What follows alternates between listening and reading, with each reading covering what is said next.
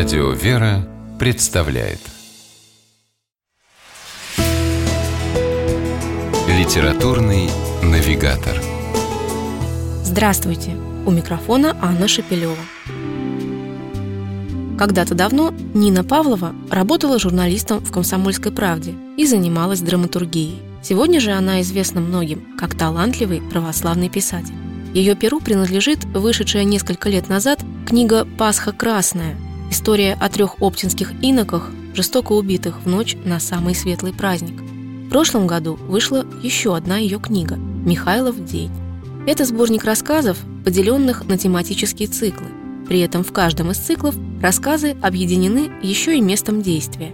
Так, например, со страниц книги читатель переносится и в Псково-Печерский монастырь, и в обитель в Воскнарве, и, конечно, в Оптину пустынь. Именно там разворачивается действие большинства рассказов Нины Павловой. И это и неудивительно.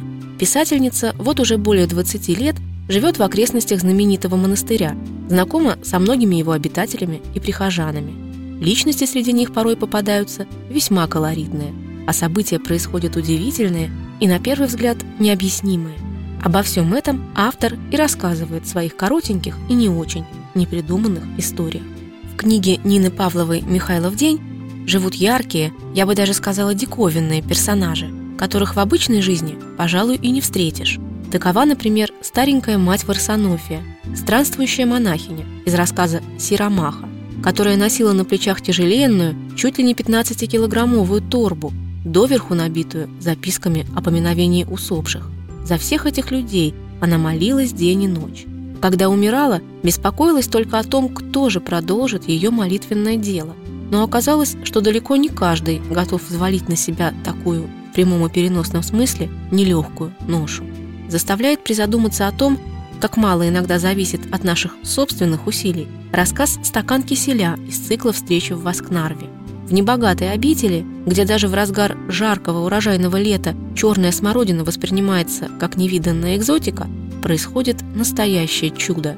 Из пригоршни ягод повару Тамаре, искренне уповавшей на милость Божьей Матери, удается сварить столько киселя, что хватило на полсотни паломников, работавших на восстановлении храма. Герои книги Нины Павловой «Михайлов день» настолько живые, что к ним невольно начинаешь относиться как к старым знакомым. И даже хочется съездить в те места, о которых читаешь, чтобы с ними повидаться. И, может быть, с их помощью разобраться в самих себе. С вами была программа «Литературный навигатор» и ее ведущая Анна Шапилева. Держитесь правильного литературного курса.